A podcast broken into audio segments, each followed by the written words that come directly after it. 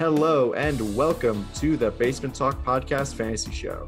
I'm your host, Adam Castor, and I'm here with my co-host, Ed Birdsall, as always. Mr. Birdsall, how was your weekend? Adam, it was a fantastic weekend. A lot of fun activities, gotta say. Sitting around doing nothing was quite spectacular. And then our Sunday was rainy, so that was more of a formula to go ahead and sit around and do nothing. So it was a very productive weekend on many, many fronts. Yeah, I think. How was your weekend, Adam? How was life at WFAN, New York's #1 sports radio station? It was nice. Innocent plug, no free advertising. Yeah, right. Yeah, it was fun. I basically did the exact opposite of you.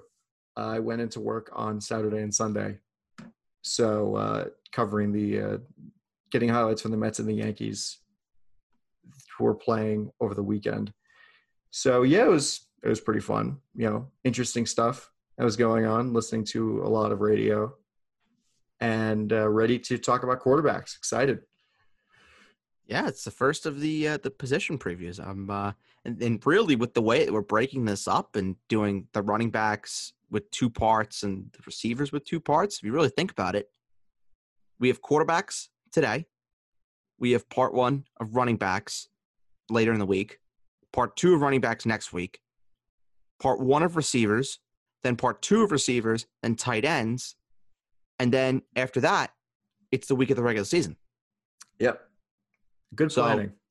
So then we'll be talking about lineup decisions and week one matchups and things like that. So we're just kind of chugging right along here. Yes, we definitely are. But first, before we go into news and notes, my one quick question for you is, how was your draft on Friday? That's the $1 million question, is it? It was very interesting. I got to say, because there were a lot of things that happened in the draft that I was a little bit surprised by. And I think as we go on with talking about the position previews, we'll get into that more. And it's nice that I actually have some useful draft data and observations that I was able to take away from my first draft of the year and be able to apply it to the show and see how people are thinking when they're in a real live draft. So, I want to read off my team, Adam, and I want you to give me just a basic letter grade, and then I'll tell you what I think my letter grade is for this team, okay? Okay. So, as you know, I had the #1 overall pick, and I did take Christian McCaffrey. Okay. My two keepers for this league, this is a keeper league, were Allen Robinson and DK Metcalf. I was able to swing a trade late last week to not keep Ronald Jones and then to keep DK Metcalf, and I only gave up an 8th round pick for him. So it wasn't too bad. Okay. My problem, though, was rounds 6, round 7, round 8. I had no picks. So I was on my smoke break. But I want you to give me a very honest letter grade for this team. Okay? You got it. All right. So this is standard roster size, just to starting. You're starting 3 receivers in this league.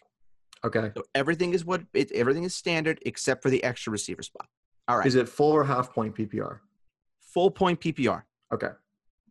We got Ben Roethlisberger, Christian McCaffrey, David Johnson, Amari Cooper, Allen Robinson, DK Metcalf, Evan Ingram, Mark Ingram, Bears D, Harrison Butker, James Conner, Jamison Crowder, Aaron Rodgers, Keyshawn Vaughn, Justin Jackson, Michael Pittman, and TJ Hockenson.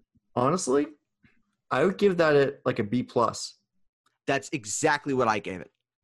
That was a really, really solid draft. Thank you. I think that, obviously the one question mark for me would be David Johnson. That's the thing that popped in my head. But you have good depth here with Aaron Rodgers is your backup quarterback. That's solid. Go ahead. I'll let you finish your thought. Backup in name only, because just the way that your roster is structured at the moment. And I like the receivers that you picked up. And I don't know, I'm not crazy about Evan Ingram, but the way that you picked up TJ Hockenson, who has more upside, is a solid way to kind of offset that risk. Well, I can tell you what I did. I did a couple things. So the second round, I had a real debate at the 2-3 turn between James Conner and Melvin Gordon. Those were the two best running backs that were there. I was originally going to go for Le'Veon Bell. That was going to be my pick. But Le'Veon Bell went a pick before me. So I had a real decision to make between James Conner and Melvin Gordon. And I said, you know what? There's something that says to me that it was just my own gut that said that Mike Tomlin has already said that James Conner is going to be the lead back there.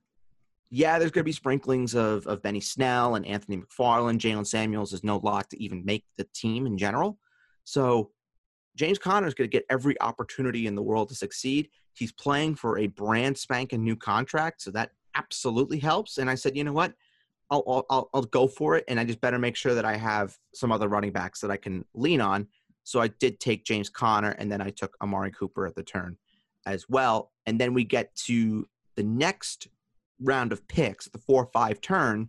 Pick before me again was Cortland Sutton, who I was going to take. And I really was stuck in a bit of a grind because I didn't know what to do because I really wanted to go receiver before I was sitting out for 6, 7, 8 of no picks. And there was no real receivers there. The only receiver that I thought I could have really gone for was Jarvis Landry, but yeah. I didn't have him like at that 4-5 range. So I looked at what other values were there. And I saw Mark Ingram, and I saw David Johnson there. And I also saw there were a ton of teams that needed running backs. And those were really, if you're talking about the end of like the tier 2-ish running backs, those were the guys that were basically at the end of that tier that needed to go. So I said, you know what? I wanted someone to back up James Conner. There are no real receivers here. I'll just end up taking both. So I started out my draft with keeping Allen Robinson, keeping DK Metcalf, and taking Christian McCaffrey, James Conner, Amari Cooper, Mark Ingram, and David Johnson. David Johnson I wanted no part of, but I just thought the value there in the fifth round, the start of the fifth round, was excellent. So I said, you know what, I'll go ahead and I'll take that risk. And then something else that I ended up doing, I did take your Evan Ingram gripe with that pick. I didn't want to take him, but I got him in the 10th round. Yeah. I got him in the 10th round, and he was at that time, he was my only tight end. So I said, you know what? I'll go ahead and I'll take him. You know, what the hell? I took him over. I believe I took him over. No, Hunter Henry was gone. So I didn't take him over Hunter Henry. And then what I ended up doing, and I want to get your thoughts on this, was I was sitting on the board in the 14th round. So I got the 14-15 turn, and I knew I wanted to get TJ Hockenson. I knew I did. But I said, in a keeper league, I said, you know, I'm talking 2.5 years of better value if TJ Hockenson pans out, where I know I can get TJ Hockenson in the 17th round. I just need to start a run on something. So I took Harrison Butker in the 14th round. Damn. I took Harrison Butker in the 14th round, to the entire room laughing at me for doing it, and I started a run. Because after I picked, we had one more pick, and then the following pick was when the kickers and the defenses started flying. And I was just sitting there. I'm just like, yes, yes, yes. And then it got to me, and I ended up picking the Bears defense. They're playing the Lions week 1. And then I ended up getting TJ Hockenson for a 17th round pick, and my overall strategy worked. So, I mean, yeah, go ahead and take a kicker in the 14th round because you know you're starting to run. If, you know, someone finally picks a kicker, it's like, you know, you're finally breaking the ice. And that's when they're all going to start to just fly. But overall, yeah, Adam, I agree. I gave my team a B+. There is one more team, though, that I want to talk about because this team was the team of the draft, in my opinion, for all the right and all the wrong reasons. I want to get your gauge on this team because I think I'll tell you after. I want to hear your initial thoughts. My one question for this. Go ahead. My one quick question. But yeah, whatever. Is the person that owns this team, do they listen to the podcast? Yes, they do. Okay. Yes, they do. Oh, and by the way, I am still living. Clyde Edwards-Helaire did go in the first round. Oh, my God. 6th overall. Well, good that you're still living because I didn't hold any interviews for co-hosts. So this team, I'll read it off. You tell me what you think. So this team kept Dak Prescott and Chris Carson. Okay. He went James White, Chris Carson, Dak Prescott, Davante Adams, Julio Jones, Odell Beckham, Hayden Hurst, Tyler Lockett, Eagles defense, Greg Zuerlein, Kareem Hunt, Latavius Murray, Anthony Miller, Joe Burrow, Duke Johnson, Preston Williams, and Blake Jarwin. That is the all risk-taking fantasy football team of 2020. Really? You think so? Well, a lot of the players, the wide receivers I love. They're great. The top three that he has. Was it Devontae? Even Lockett's fine. Fine. He got Lockett in the 4th round. That's fine. And I mean Dak Prescott also is a pretty safe pick to do well this year. Yeah. But like the bench is a lot of it is like, are these players going to pan out? Sort of thing. Well, I mean, you can go ahead and draft shallow. You just got to be very active on the waiver wire. And the main takeaway is I love that team. It's a good team. Personally. It is a good team. Me personally, I loved it. And I think that with the owner being very invested and being on top of the waiver wire, if there's a stud running back that comes off the waiver wire and he gets him, team's a powerhouse. Yeah. Team's a powerhouse. He needs one running back for that team to be unstoppable. Mm-hmm. Definitely, because pending, of course, there are no injuries or performance-related issues with guys like Odell or Tyler Lockett or whomever. It's a great team. I personally loved it. Or either the all-risk-taking team or the bounce-back team of 2020, basically. Well, I mean, he started his draft Davante, Julio, and Odell, and amazing. And zero RB outside of Chris Carson being kept. It's a bold strategy, but that really is the ultimate fantasy play when you're like us. We're so invested in the analytics and spitting back and forth and the numbers and all that with someone that maybe isn't heavily invested and talks about fantasy like we do, they're just seeing guys that are the best available and they're just being like, well, I'll figure it out later. And it's a fine strategy, if you can. We'll talk about it when we get to the RB preview.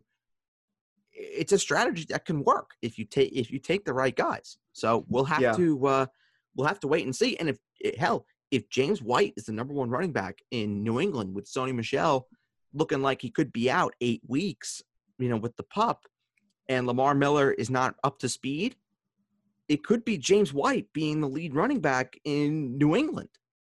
Yeah, it's a gamble. It's a gambler's team. I think I was reading, Matthew Berry of ESPN.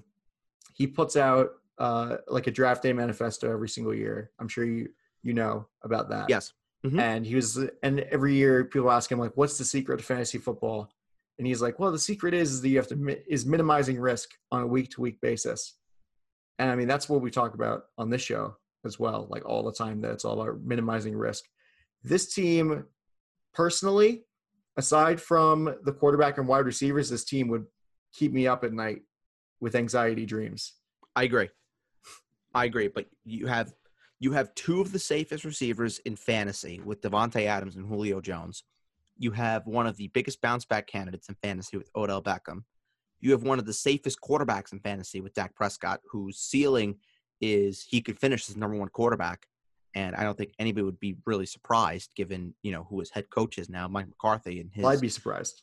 I wouldn't be surprised. Did he finish above Patrick Mahomes and Lamar Jackson? I wouldn't be surprised. Nothing would surprise me with a Mike McCarthy quarterback. Nothing would surprise me. I think he's a lock to finish top 5. I mean, can he finish as number 1 quarterback? Absolutely he can. So yeah, I really did like that team. This one quick question turned into a 10-minute opening segment. So yeah, let's get into some news and notes, and we can crack on with the quarterbacks, baby. Yeah. So the big piece of news and notes that I think is really great. Just, it's nice to talk about something that's really happy and uplifting. Alex Smith is off the pup. He's walking. Well, he's been walking for a while, but he's been cleared for football activities after that gruesome leg injury that ended Joe Theismann's career. Yep. And it's just great to hear for Washington. I don't know if he's not going to get his job back. He's basically been Wally pipped by Dwayne Haskins. But I think that if he can get another opportunity to start in the league, I think more power to him. Because, well, I even think he's a great guy you can just have in the room. You know, if you have him as a mentor, yeah, absolutely. To Dwayne Haskins, who we all know definitely needs one. And Adam, you nailed it when you said really big ups to Alex Smith in the last 15, 18 months of Alex Smith's life has just been trials, tribulations, and just walk through hell, pretty much. And the fact that he's been able to recover like he has and not give up on his dream to one day, come back and play football again, whether it is going to be for Washington or for whomever, is amazing. And, big congratulations to Alex Smith. And hopefully we will get to see him on the NFL field one more time, where he gets to finish off his really, really, really solid NFL career in style. Yeah. I mean, this is a guy that made an NFC champ. Basically, he was a knee away from going to a Super Bowl in 2011, like a punt return away from going to a Super Bowl. And then he got usurped by Colin Kaepernick in 2012 when they went to the Super Bowl. And then was great in Kansas City. Yes. He was really serviceable in Kansas City, great in Kansas City. And then he was traded to Washington. And I just can't even imagine the scenario that he was going through, where he's worried not about whether he can come back, but whether or not he can keep his leg after something like that. Yeah. Well, there was unbelievable. There was a point where, initially after the injury occurred, where there was even a question of whether Alex Smith was even going to live. Yeah. Let alone, keep his leg or, potentially come back and play football. So the fact that we went from maybe he was going to live to maybe he was going to keep his leg, maybe he was going to play football again, to all those things being answered with an emphatic yes. Congratulations, Alex Smith. Amazing. And definitely in a time where we could definitely use some good news in our everyday, day-to-day lives. Congratulations, Alex Smith. Well, it's really also, before we move on to the other stories that we have, it's a big testament to modern medicine that this was able to happen, because Joe Theismann, like you said, this injury that Smith suffered was worse than the one that he suffered. And Joe Theismann, when he was playing, this is when knee injuries weren't as common, or they were common, but they were more career enders as opposed to season enders. Right. Where the ACL surgery wasn't as refined. It's kind of the same thing as Tommy John surgery for baseball, where if you tore your UCL in your elbow, that was it for you. You were done. And then Tommy John surgery was pioneered, and it's a more recoverable injury. Yeah. And so, yeah, great for Alex Smith to come back, and hopefully he'll get a chance to play in the NFL again. The second bit of news and notes is, oh God, we're going right down the roller coaster here. Literally, Gerald McCoy is out for the season with a ruptured quad. He was going to be a big piece of the Cowboys defensive line. But on the bright side, the Cowboys did sign Everson Griffin, which helps. He does not play nose tackle. He plays defensive end or edge rusher. But it's not great. And then another piece of Cowboys news, Des Bryant. Yeah. Working out with the Ravens potentially. That would be something. yes, that would be something. I guess he's recovered from his injury, his rupture. What did he rupture his Achilles? Ruptures Achilles. Yeah. Yeah, obviously it sucks for Gerald McCoy. I mean, there were big hopes for him coming to Dallas. He'd be on a team that was really ready to compete for a Super Bowl this year. And the good news for Dallas is that they do have a pretty loaded defensive line. Tyrone Crawford is now pretty much guaranteed to be a starter on that defensive line next to, odds are it's probably going to be Dontari Poe. Then you have DeMarcus Lawrence. And now you have Everson Griffin, who just signed out of the blue. And one of the big things that Everson Griffin brings to the table is this is a guy that's a proven pass rusher that's going to go right next to DeMarcus Lawrence. And we saw what happened last year when Dallas took a chance on a defensive end with really high upside in Robert Quinn. He turned that into a over 11.5 sack season and turned that into a big-time 5-year, $50-whatever-million contract with the Chicago Bears. So this is kind of the same thing that Dallas is doing. It's just adding another piece to that defensive line. And a lot of people were saying, oh, but you could have went and just signed Davion Clowney, blah, blah, blah, blah, blah, blah. Davion Clowney is still holding out for $17 million a year. He's not getting that right now. So at the end of the day, you're talking about, you're giving Everson Griffin $6 million potentially. That's not bad. That's not bad for a guy that he's a leader. He's a guy that is playing still at a very, very, very elite level in the National Football League. And you're bringing him in to be the number 2 pass rusher to DeMarcus Lawrence, and you're putting them on opposite sides of the line. Good luck to opposing offensive lines to try and keep that together. And as for Dez Bryant, it's interesting for sure that, they're talking about him going to Baltimore with Lamar Jackson. I mean, they could use a big-bodied receiver there. And, outside of Mark Andrews, who, of course, is the number 1 red zone target for Lamar Jackson at tight end position, they could go ahead and use a big-bodied receiver on the outside. And Des Bryant, a guy that has proven pedigree, a guy that has proven to be one of the top receivers on his day in the National Football League, it could be a good fit in Baltimore. Now, I understand that, there was a sharp decline for Des when Dak took over, and then he went to New Orleans and ruptured his Achilles. Maybe this could be the fresh start that Des Bryant needs, playing with arguably the most hot quarterback prospect in the National Football League in Lamar Jackson. So, we'll definitely have to keep an eye out for that one. Yep. And actually, so you're thinking about drafting Melvin Gordon. It reminded me of a thing I was reading yesterday, talking about how Melvin Gordon, he was talking about training in Denver with the altitude. He's like, I'm still not used to it. Where he's like, I still feel out of shape with the altitude. Blame him. Yeah. But it's a big adjustment. They were saying, he was like, my teammates say that when you go to play at other places, you never get tired, which is actually pretty cool. It's like a superpower that you have. Yeah. It's like, you've never watched Dragon Ball, but it's like they wore like weighted training clothes. So when they took off, yeah, I know, right? Right over your head. Right over my head. But anyway, they wore weighted training clothes. So, and it was like very, very heavy, and they would walk around with that and fight in it. So when they took the weighted training clothes off, then it would be a lot stronger because they feel a lot lighter and faster. So it's kind of the same sort of thing. Obviously, you don't get that reference, but maybe somebody does. Again, whew. Yeah. If you do get the reference, you get that it's comparable. But the last thing we want to talk about before we move on to the quarterbacks here is that Chris Hogan, noted Huntington resident, woo! Chris Hogan, has signed with the New York Jets, and he is now on his 4th AFC East team, 4 out of 4. He's played for all of them. That's crazy.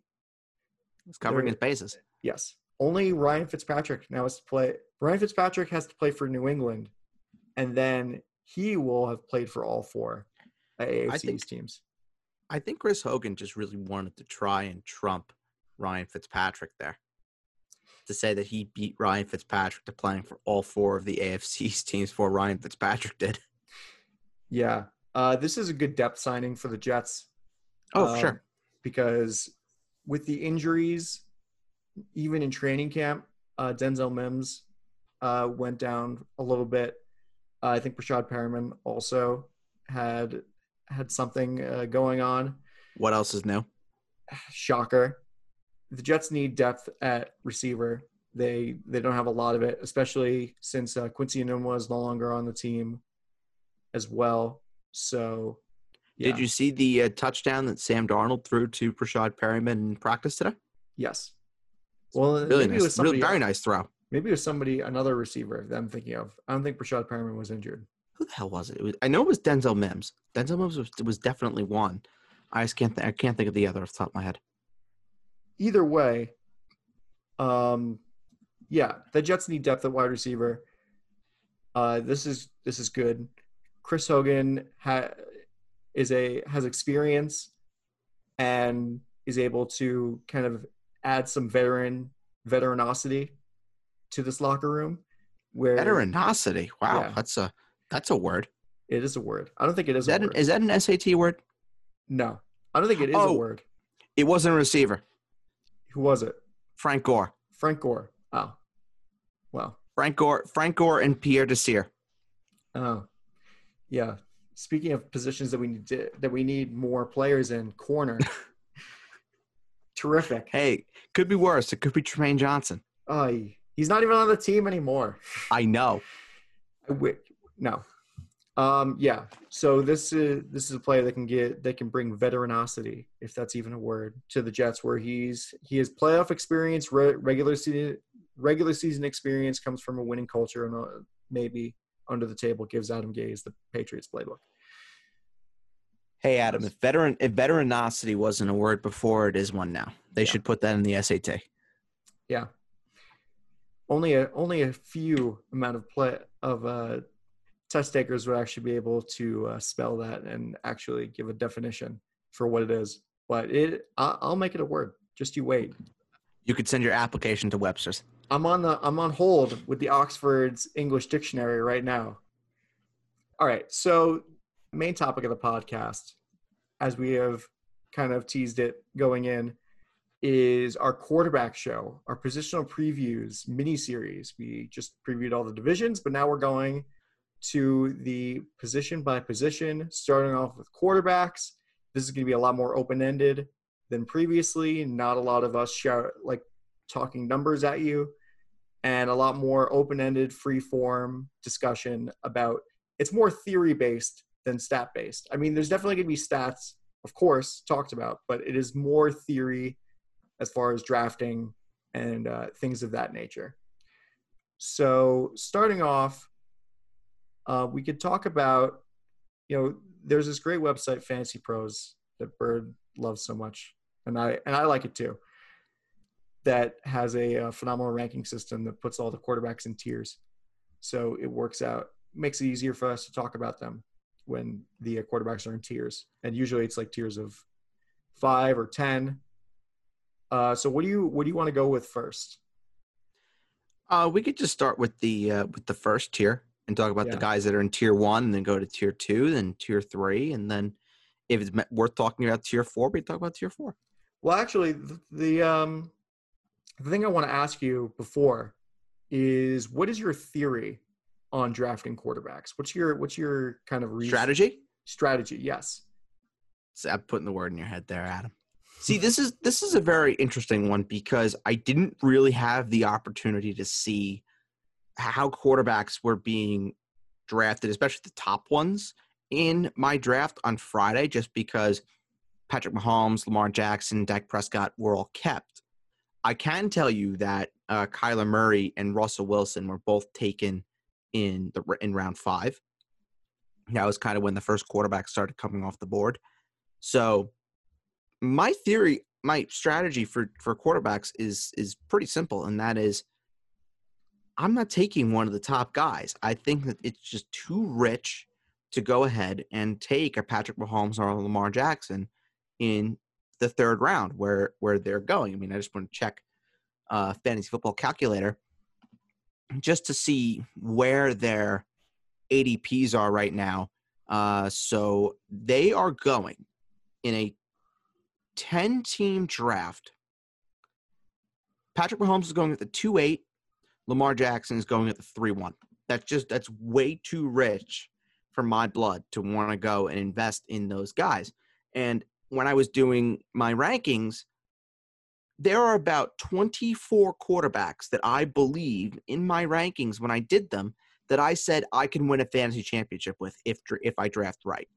And it's the same that I think for all of you listeners. I feel like that if you draft your teams right and you go and, as Adam said before, you minimize your week-to-week risk, you can take a real cheap flyer on a quarterback, and you don't need to go and spend a second or a third-round pick on Patrick Mahomes or Lamar Jackson. It just doesn't make a ton of sense to go ahead and do it when you could be going and spending that high draft capital on running backs or receivers. You know, it really doesn't make a ton of sense. Or if you don't like any of the running backs or the receivers that are there, and Travis Kelce's there or George Kittle, you take one of the tight ends. Yeah. It's funny. I'm looking at these, at some of the tier 4 quarterbacks, and some of these are definitely worth waiting for with the upside that they have. You look at Drew Lock, Phillip Rivers, Teddy Bridgewater, you know, fingers crossed Sam Darnold has a big year. Sure. So I'm pretty sure Sam Darnold was one of the guys that I had written down as someone I could win a league with. I'm pretty sure he was.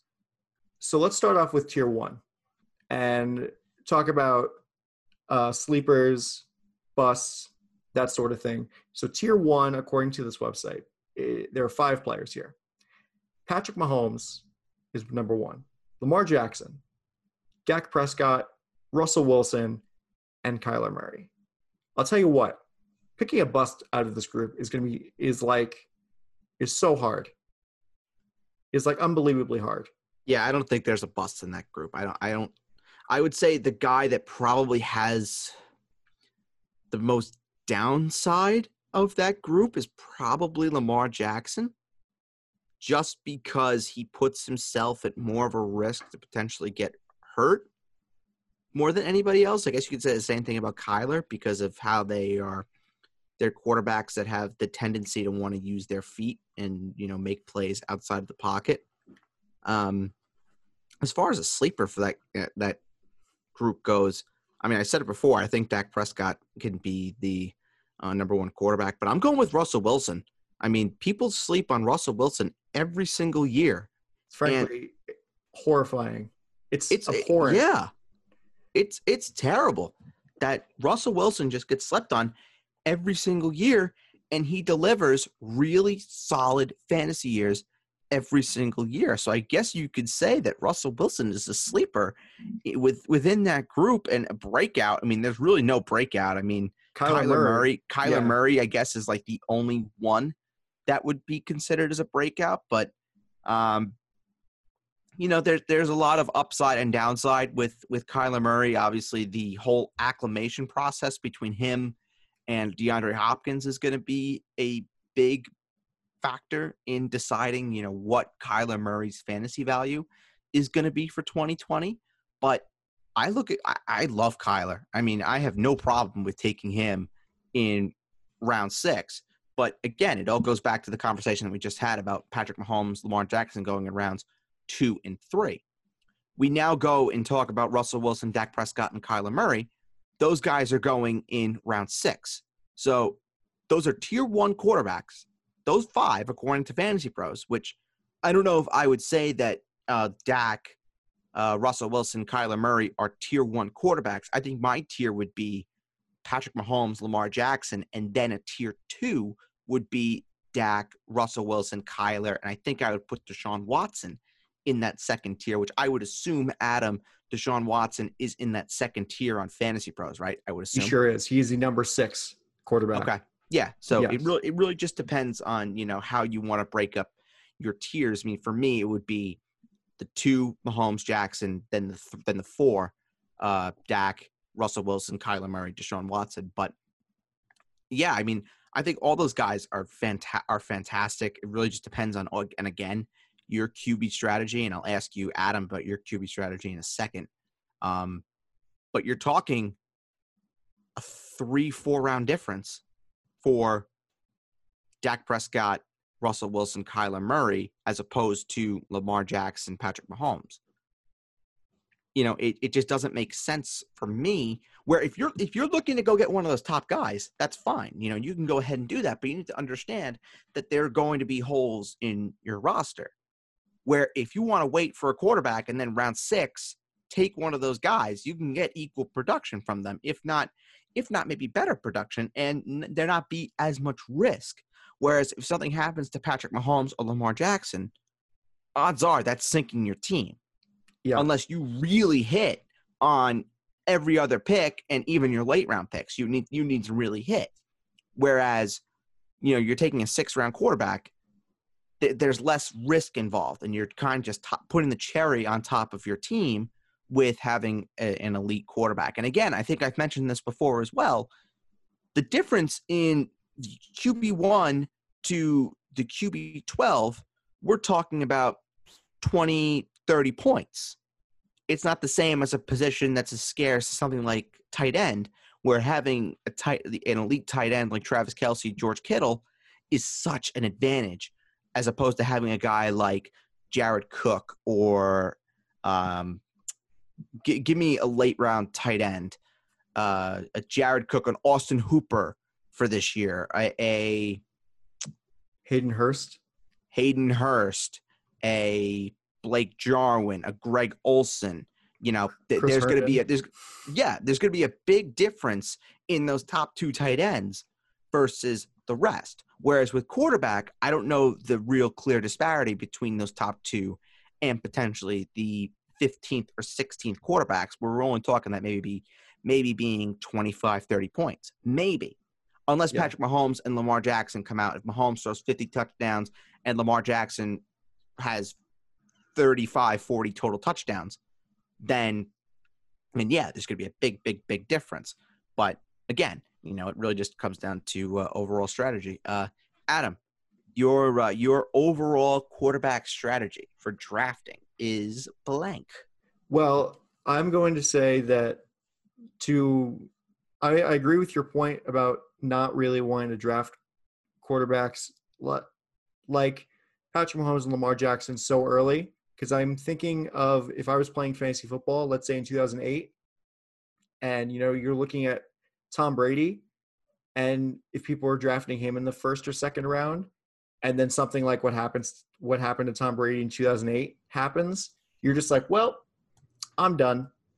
Because it's like you wasted an early – you had an early round pick or an early pick, and you picked a quarterback where – and now basically that pick is a void where there's nothing there, and you could have gotten somebody else. My strategy for drafting quarterbacks is – it's very similar to yours, where it's waiting for a lower tier guy, because really – quarterback is a deep position in it, and it's one of those things. I'm not in the sense where I'm waiting super long for a quarterback to like the 10th round. I'm not really waiting that long, but you know, I could definitely wait until the 5th or 6th round or 7th round for a quarterback. And I think most people are in that same mindset, unless they're really keen on taking Patrick Mahomes and Lamar Jackson within the first 3 rounds. But I think that quarterbacks, if something happens to your quarterback, it's more damaging, because depending on where you pick them, of course, because if you're starting like a later round quarterback and you have a good team around you, then it doesn't hurt as much if your quarterback goes down with an injury. But if you drafted Patrick Mahomes or Lamar Jackson in the 1st round or the 2nd round, and you basically passed on a top-tier wide receiver or running back, then you're just like, well, I guess I don't have – like my team isn't strong enough to overcome this injury or this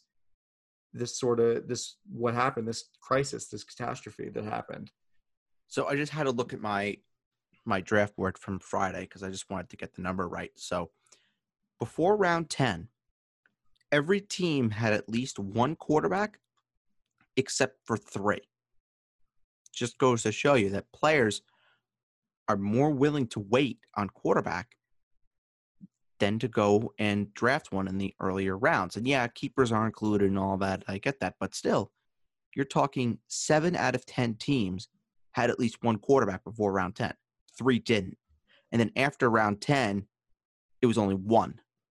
So you were still getting pretty good quarterbacks in round 10. I believe it was Josh Allen that went in round 10, and then Aaron Rodgers, who I took in round 10. And then I paired Aaron Rodgers with Ben Roethlisberger in round 12. So you can get really, really good quarterbacks still in that range. I believe Drew Brees didn't go until the 11th round or something like that, which is incredible value for a guy like Drew Brees, who at home, he's a starter. It doesn't matter, what the matchup is. Drew Brees is playing in New Orleans. You start him. Mm-hmm. It doesn't really matter. And you just find another quarterback. If you're taking a quarterback that late, you're taking another one just to pair him with your original starter, and you make it work. I believe, let me just check this draft board again. Okay, so what this owner did that took Drew Brees was in the 17th round, he took Baker Mayfield. So a guy with clear and obvious upside versus a guy that has a very safe floor. I like that pairing a lot. And Drew Brees, is going to give you very consistent numbers. And with Baker Mayfield, it's a wait and see. And if anything happens with those guys, you just cut them, and you don't really take a real penalty for it. Whereas you're taking a guy like any of these tier one guys that we're talking about. If something happens to them, it's going to sting a little bit. If you're saying, oh, I took Dak Prescott in the 5th or the 6th round, or if I took Patrick Mahomes in the 2nd or 3rd round, something happens to them. You could have really taken another core position instead of going for a quarterback. And if you don't have them, it's not looking like a very, very good pick. Yeah. Yep. Definitely. You need that foundation of core players, because if you have the foundation, then one injury is not going to sink your team. But absolutely, if you overdraft, then one injury could sink your team. All right. Moving on to tier 2. We have Deshaun Watson, Josh Allen, Matt Ryan, Carson Wentz, and Drew Brees. So for sleeper, to start off with sleeper, I think, wow, I'm surprised that Josh Allen went as late as he did in your draft. Honestly, you say he went like the 12th round or the 11th round or something like 10th that? Round. 10th round? 10th round. Mm-hmm. So, yeah, that's a good spot for him. I think people are now kind of starting to realize that Josh Allen can do a lot now with this Bills offense, especially since they went out and got Stephon Diggs in the offseason. We already know that Josh Allen does a lot with his legs. The arm has to catch up to it, but as far as fantasy is concerned, that's good upside for a quarterback like that. And I think the reason that he's probably going later than people think is because people are kind of scared off by his arm, but really, rushing yards count too. So it's interesting. It's interesting, this group, because there is a lot of risk, I think, that comes with drafting with this group of quarterbacks. I think the safest guy here, no question about it, is Matt Ryan. Yeah. Matt Ryan is the safest bet of this group, no doubt about it. Deshaun Watson, he's a candidate to be a bust. I can tell you that right now, just because if you're looking at the receivers that he has to throw to, no more DeAndre Hopkins, you're looking at a crew of Brandon Cooks, Kenny Stills, Will Fuller, and Randall Cobb. That's a motley crew of receivers.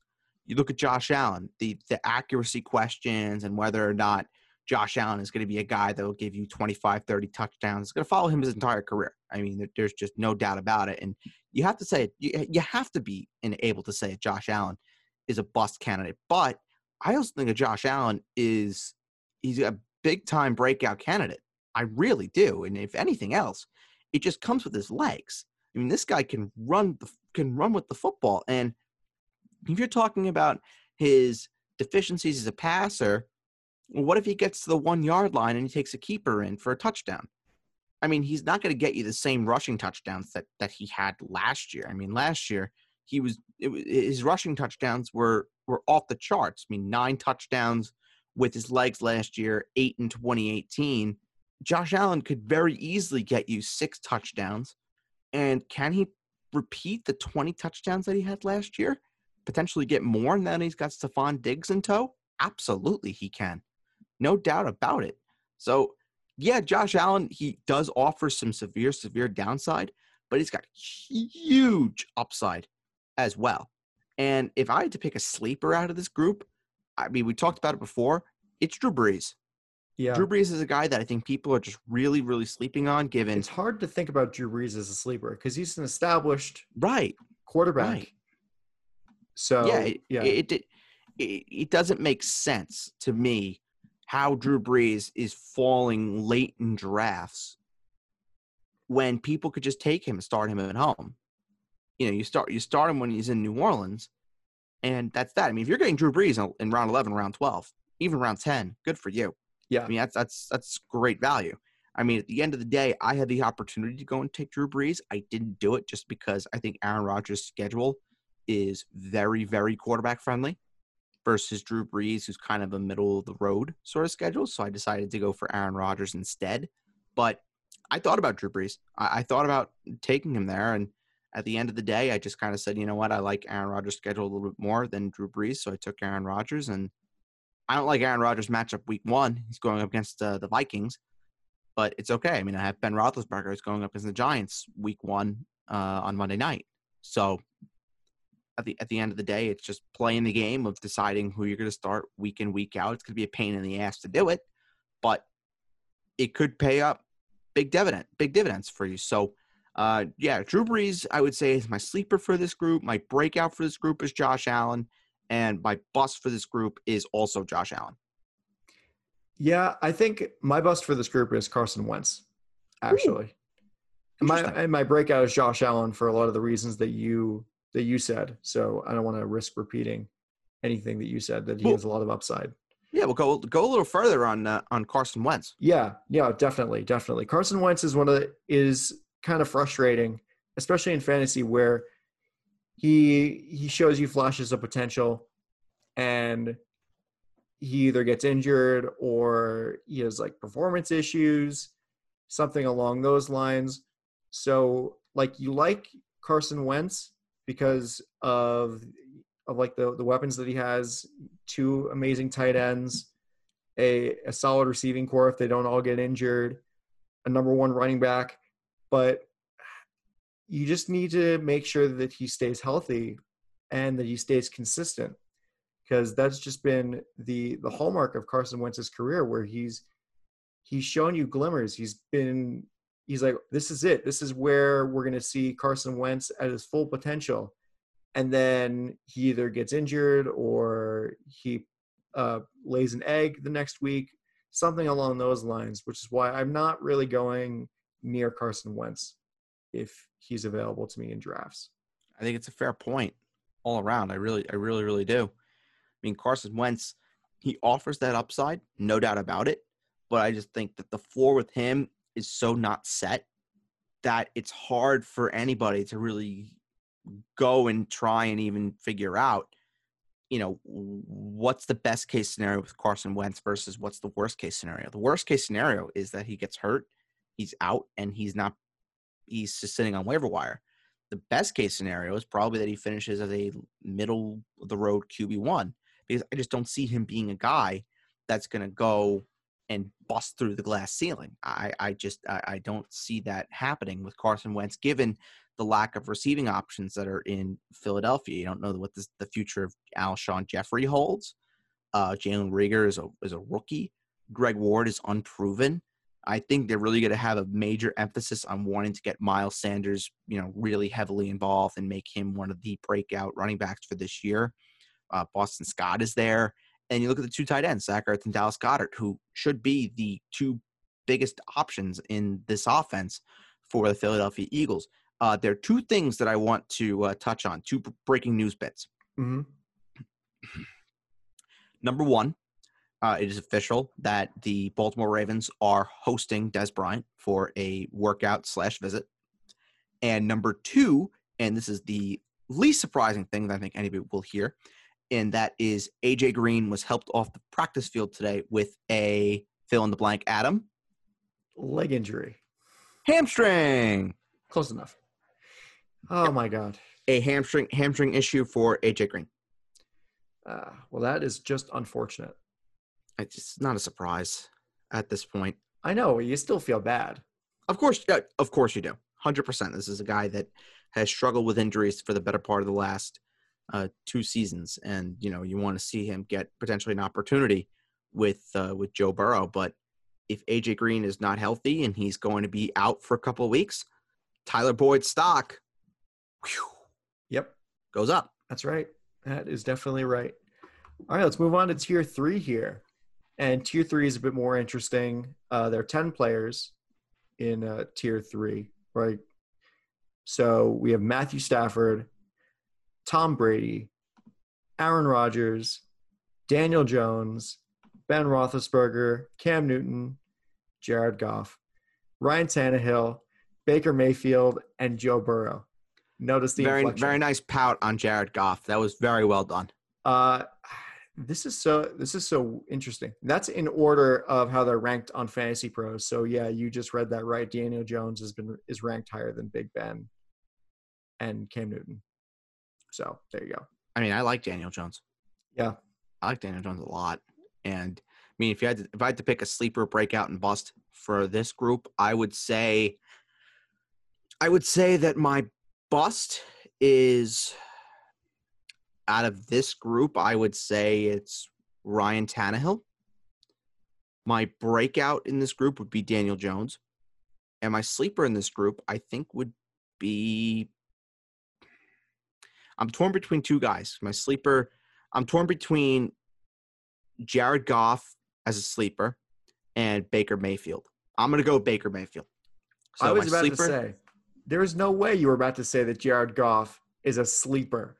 Yeah, I would have gone against every moral credence that I have ever believed in. Some invasion of the body snatcher shit. Who stole your body and replaced you with somebody else who thinks that Jared Goff is a good quarterback? Well, for fantasy, he is. I'll give him that. I'll give him that. For fantasy, he does produce some very capable fantasy receivers. I mean, Andy Dalton did the same thing, and Andy Dalton might be one of the worst quarterbacks in the National Football League. I don't know what team he plays for, though, anymore. You might have to refresh my memory. Don't say a word, Adam. I will come over there and rip your heart out. Yeah, so my sleeper is Baker Mayfield. My breakout candidate is Daniel Jones. And my bust is Ryan Tannehill. This is interesting. So my bust is I kind of – agree with you with Ryan Tannehill as a bust here, where people are going to see his playoff run and think that he's going to be amazing and realize that really it was Derrick Henry that was amazing. And I mean, I can tell you right now, I mean, just before you go back to your sleeper breakout bust, I'm down on all the Titans. I just don't want any part of them. It's just not comfortable for me. Yeah. No, it's not. It's not.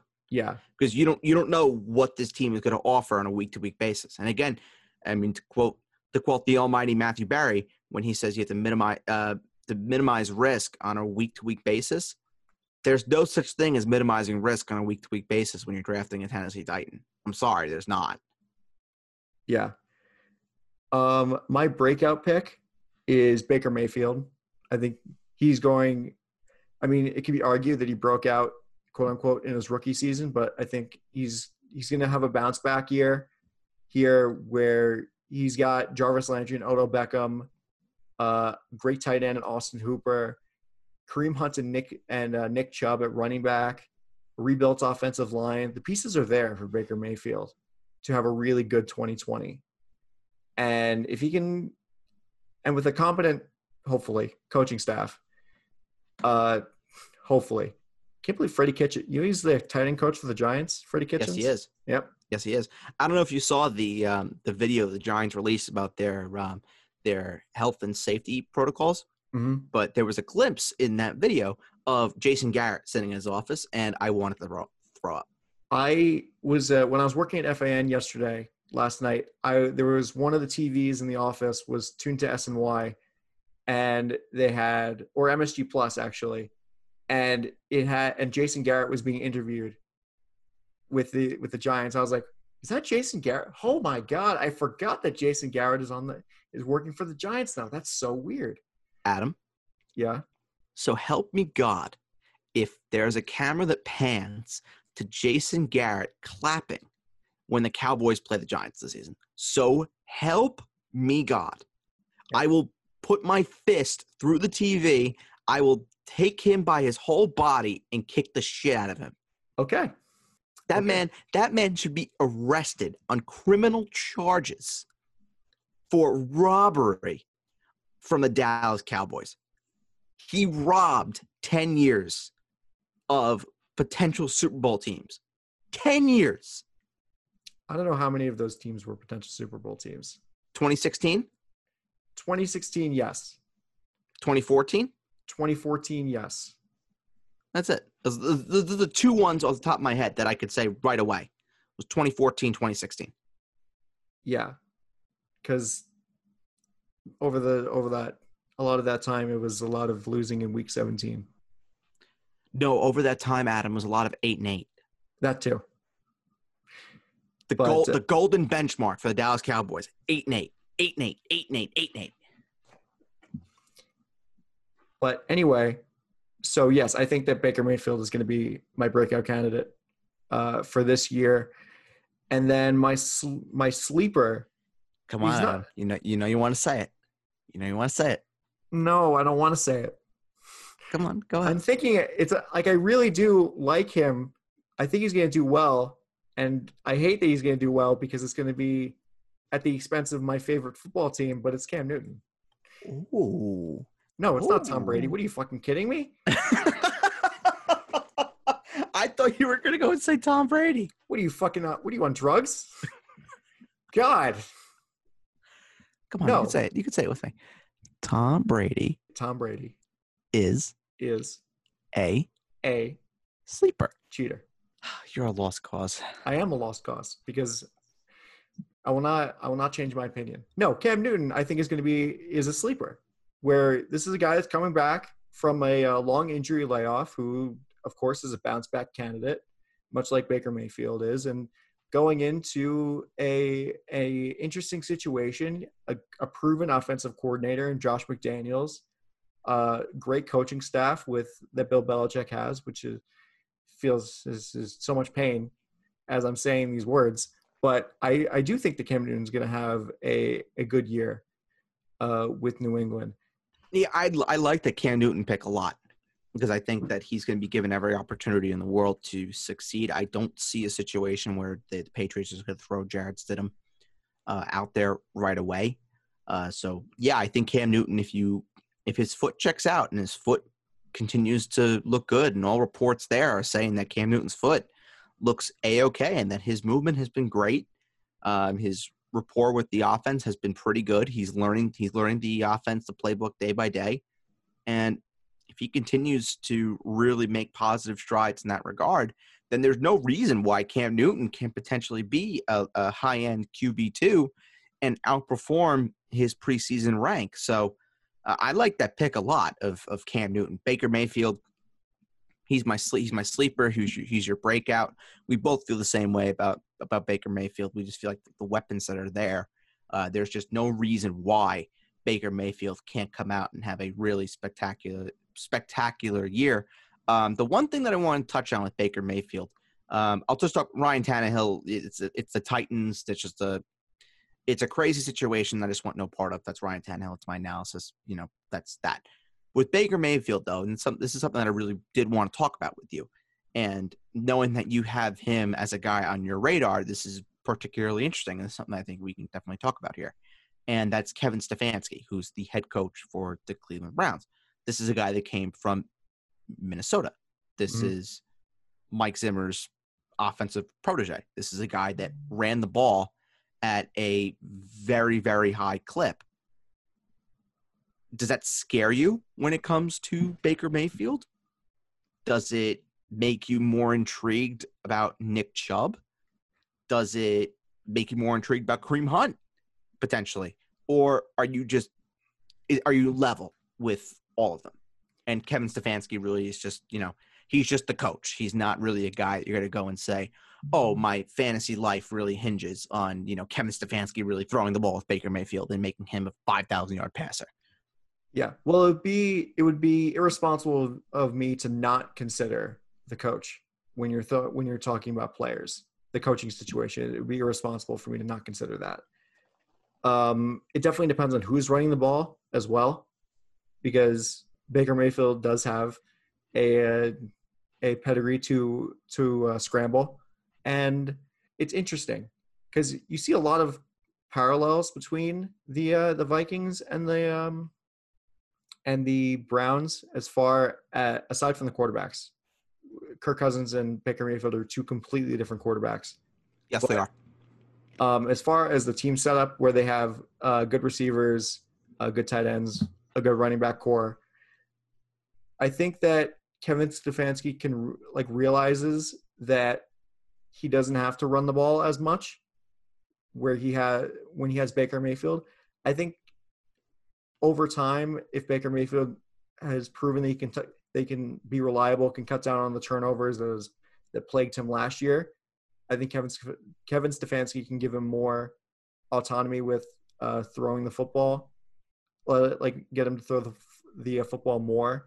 But maybe earlier in the season, you might see some alarms where it's the Browns are running a lot. I don't understand what's going on there. But I think maybe later in the year when the Browns and Kevin Stefanski get more acclimated with each other, then you might see Baker Mayfield throwing the ball a bit more. But maybe I'm overreacting to it because we don't really know what's going to go on with the Browns until we see it in action. No, I don't think so at all. I don't think it's an overreaction one bit, honestly. One more guy that I really want to talk about in this group before we move on to tier 4 and then wrap this up is Matthew Stafford. And I think he's a guy that for me, I almost put him as my sleeper just because, this is a guy when he's healthy, he's a 4,500-yard passer.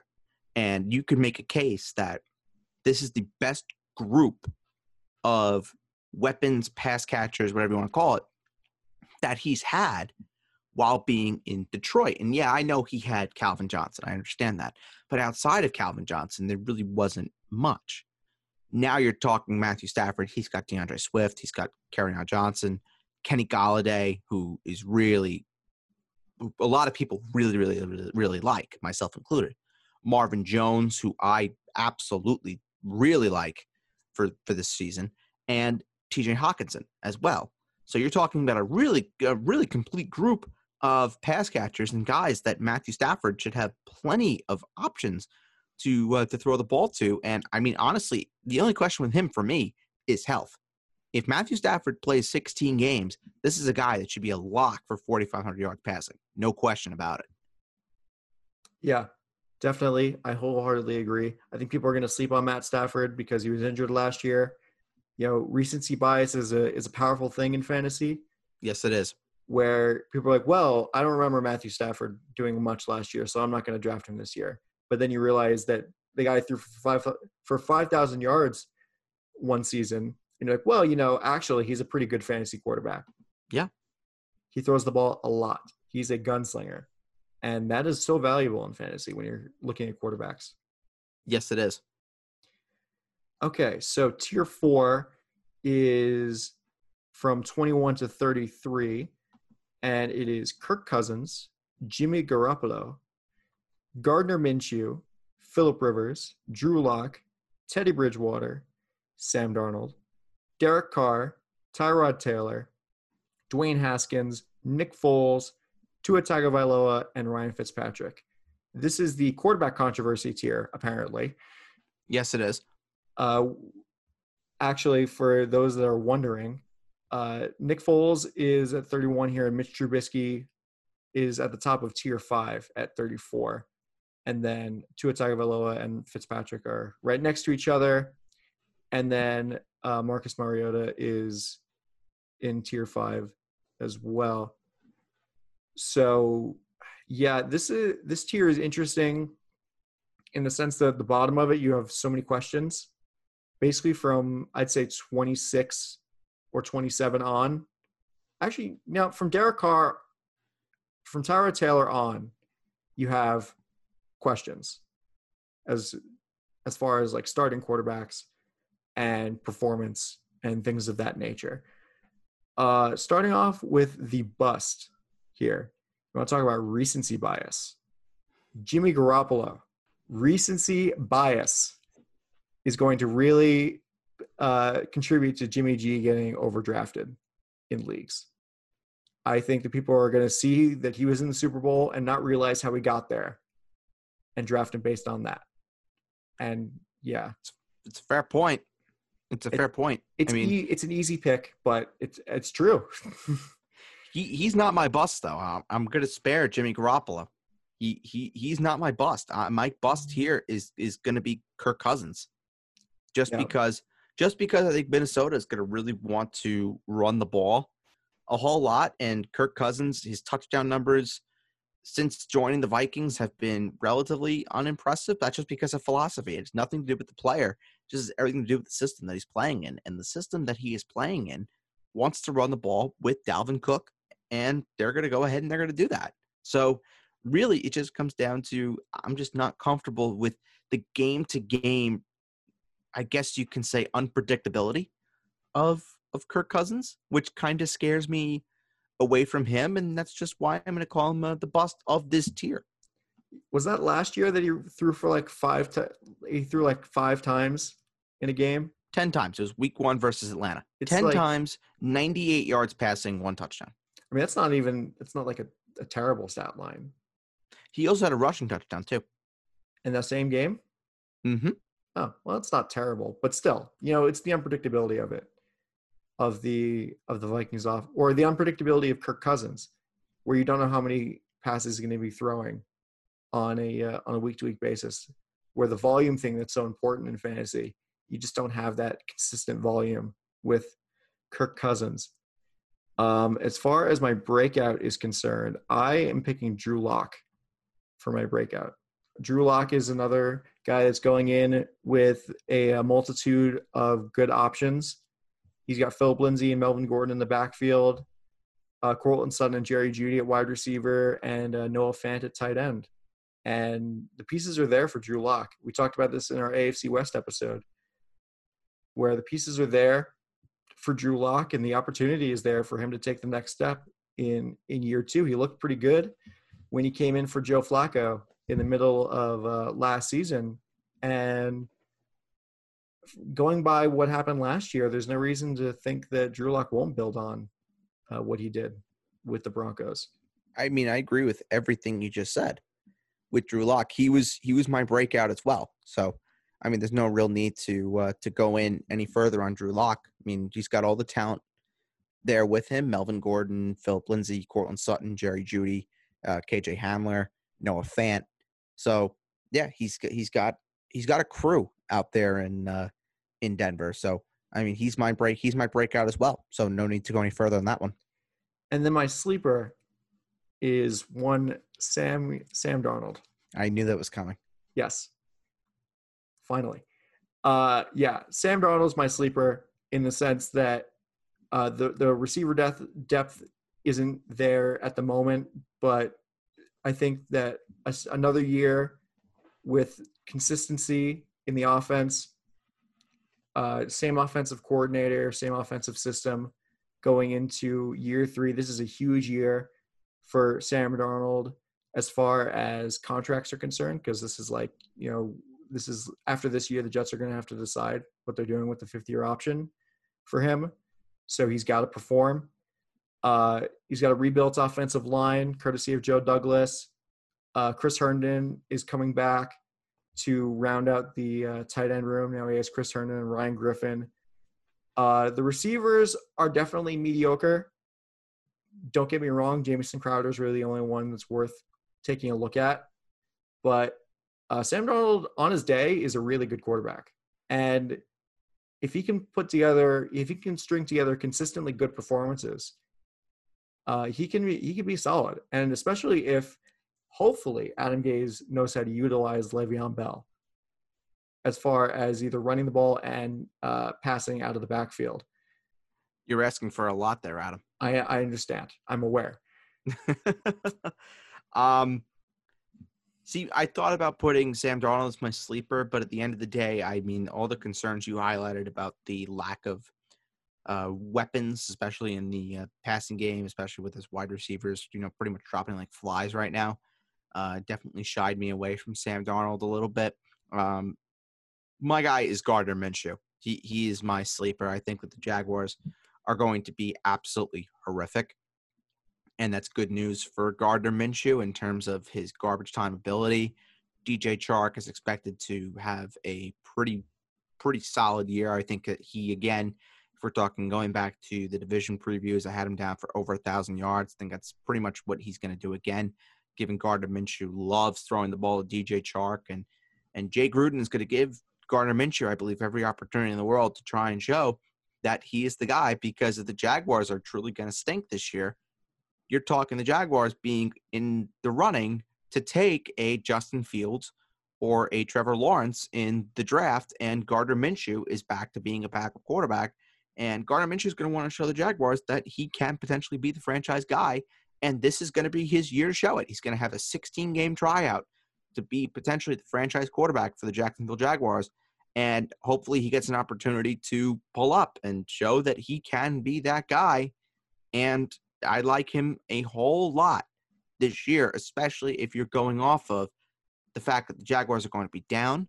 They are not going to be winning a lot of games, and they're going to want to throw the ball. And Gardner Minshew is – it wouldn't surprise me one bit if Gardner Minshew is a 4,000-yard passer this year. Would not surprise me one bit just because of how much they are going to be throwing. Yeah, you're right. You're definitely right. I agree with everything that you say.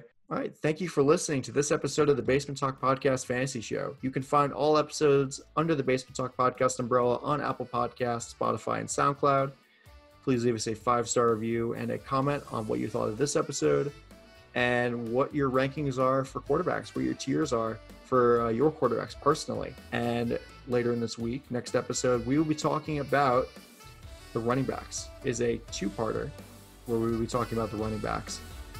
And so keep locked in for that, because it's going to be really fun. And for my co-host, Ed Birdsall, I'm Adam Castor, and we will talk to you next time on the Basement Talk Podcast Fantasy Show. Bye-bye.